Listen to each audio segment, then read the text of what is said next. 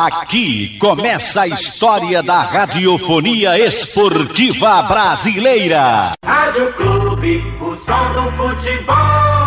Boa tarde para você, um grande abraço, o amigo ligado aqui no Canhão do Nordeste, a Super Rádio Clube de Pernambuco. O Náutico anunciou agora pela manhã a contratação do meia brasileiro Eduardo Teixeira, de 28 anos, que estava no Braga de Portugal. O jogador vem por empréstimo para a próxima temporada na equipe Alvirrubra. Com o contrato até junho de 2023 com Braga, Eduardo Teixeira foi contratado pelo clube português em 2018, onde disputou 10 jogos. No ano seguinte, foi emprestado ao futebol da Grécia, onde entrou em campo em 26 oportunidades e marcou 4 gols. Ao final da temporada europeia de 2020, retornou ao Braga, mas desde então não voltou a atuar em nenhuma partida. Vamos ouvir aqui no Canhão do Nordeste o mais novo contratado da equipe Alvirrubra, Eduardo Teixeira. Bom, o que me fez aceitar esse desafio de vestir a camisa do Náutico é primeiramente a tradição, a grandeza do clube. É...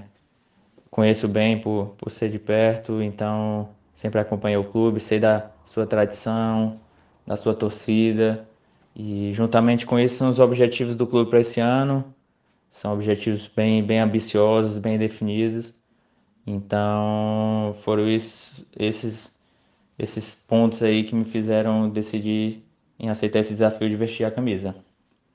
Quanto às expectativas, é, espero poder, primeiro de tudo, ajudar os companheiros que vão estar comigo a conseguir os objetivos, seja o estadual, é, conseguir e avançar bem na Copa do Brasil, Copa do Nordeste. E creio que o principal de tudo é voltar à elite, que creio que seja do lugar do Náutico e, e a gente vai fazer de tudo, pelo menos da minha parte, de poder ajudar o clube a, a conseguir voltar para o lugar que merece. Sim, já estou aqui na Europa há algum tempo, muitos anos em Portugal, tive um ano na Grécia e creio que, que os pontos principais e positivos que, que acrescentaram na minha carreira foi a intensidade. Aqui o futebol é muito intenso, é muito aquela correria, é, mas ao mesmo tempo aliado com muita técnica e também a parte tática, que eles valorizam muito o seu jogador ser é, taticamente é, quase que perfeito, é, e creio que isso seja um ponto bem positivo que, que ao longo desses anos aqui eu consegui adquirir. Bom, isso é, isso é verdade, por ter passado bastante tempo aqui fora, na Europa, e, e apesar de ter atuado aí também nos clubes aí com, que eu passei, mas muita gente não me conhece. E minhas características, é, basicamente sou, sou meia, aquele meia tradicional. É, minha formação é como camisa 10, de, de organização de jogo, de, de assistências. E acho que essa é a minha principal função, mas também jogo como um segundo volante, um oito, que consegue controlar bem o jogo, editar o ritmo. E procuro também sempre chegar na área para finalizar e tento contribuir da melhor maneira possível, seja com assistências, com gols, Bola parada também é uma coisa que ao, ao longo do tempo tentei me especializar. Creio que são algumas coisas que, que podem ajudar a equipe a, a ir conseguindo as vitórias durante a temporada e, e ajudar meus companheiros a, a alcançar nossos objetivos como um grupo. Este é Eduardo Teixeira falando aqui no Canhão do Nordeste. Daqui a pouco eu volto com outras do Náutico aqui em Bola ao Centro, sem clube, não há futebol. E depois da recusa do atacante Vinícius, o Náutico continua no mercado, em busca de dois atacantes e um volante. O lateral esquerdo Júnior Tavares está bem próximo de um acerto e a qualquer momento o Náutico divulga este acerto com o lateral esquerdo Júnior Tavares. A mãe do atleta já divulgou em uma rede social que o jogador permanece na capital pernambucana por mais uma temporada. O Timbu está atrás de pelo menos três reforços. Na última semana, antes da reapresentação ao Virrubra, o Náutico pretende contratar esses três atletas. Lembrando, um volante e dois atacantes, já que o Júnior Tavares está praticamente tudo acertado com a equipe Alvirrubra. Vamos ouvir aqui no Canhão do Nordeste o diretor de futebol,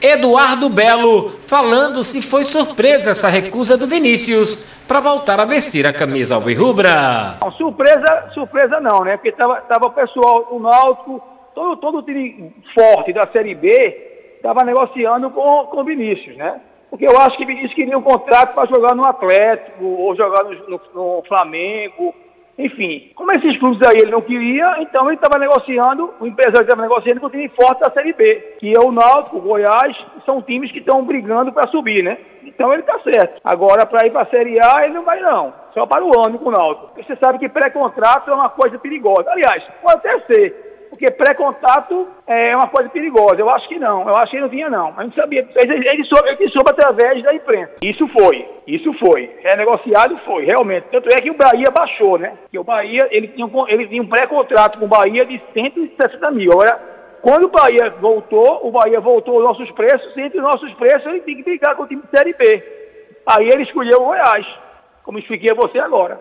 Como eu falei para você, quase agora, Toda segunda-feira temos reuniões, eu, Hélio dos Anjos, Diógenes, é, Roberto, Giba, Ari, e, enfim, toda a comissão é segunda-feira reunião. Na reunião, vamos resolver isso aí, na segunda-feira. Para começar o ano agora, Jorge, a gente está tá atrás de um atacante, que era Vinícius, e um lateral esquerdo estamos negociando com o Júnior Tavares. Essa aí está bem perto de fechar, bem perto mesmo. Assim que fechar, eu falo para você. É, a mãe de Júnior Tavares é uma figura, né? É, é, todo mundo da gente gosta muito dela, porque, aliás, eu acho que a torcida Albirrua gosta muito dela. Todo mundo gosta dela, que ela é uma figura. É, a mãe dele é uma pessoa maravilhosa. Ela vai pro campo, ela fica lá vibrando. Ela gostou muito do Náutico, né? Então ela quer que ele fique. Então, para analisar, nós temos goleiro. Como falei agora, temos quatro goleiros. Nós temos dois laterais direitos muito bons, que é o Hereda e o Tasso. Nós temos zagueiros, contratamos um zagueiro, temos mais três na casa, entendeu? Temos lateral esquerdo, temos volante, entendeu? Temos meia, muito bom, meia, muito bom. Temos atacante de ponta, Evandro contratamos.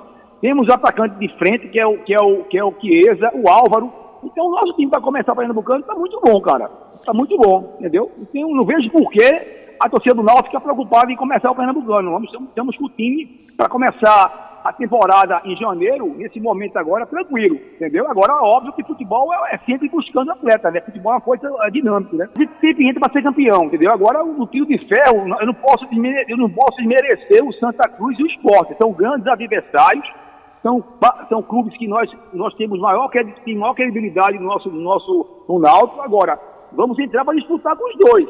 Vamos entrar para disputar com, eu diria você que vai disputar com o Santa e Esporte nós temos elenco entendeu? Isso aí me garante. É, a Copa, a gente tem que pensar, infelizmente, hoje em dia, futebol, como eu falei já a terceira vez aqui no rádio agora, futebol hoje em dia é financeiro também, né?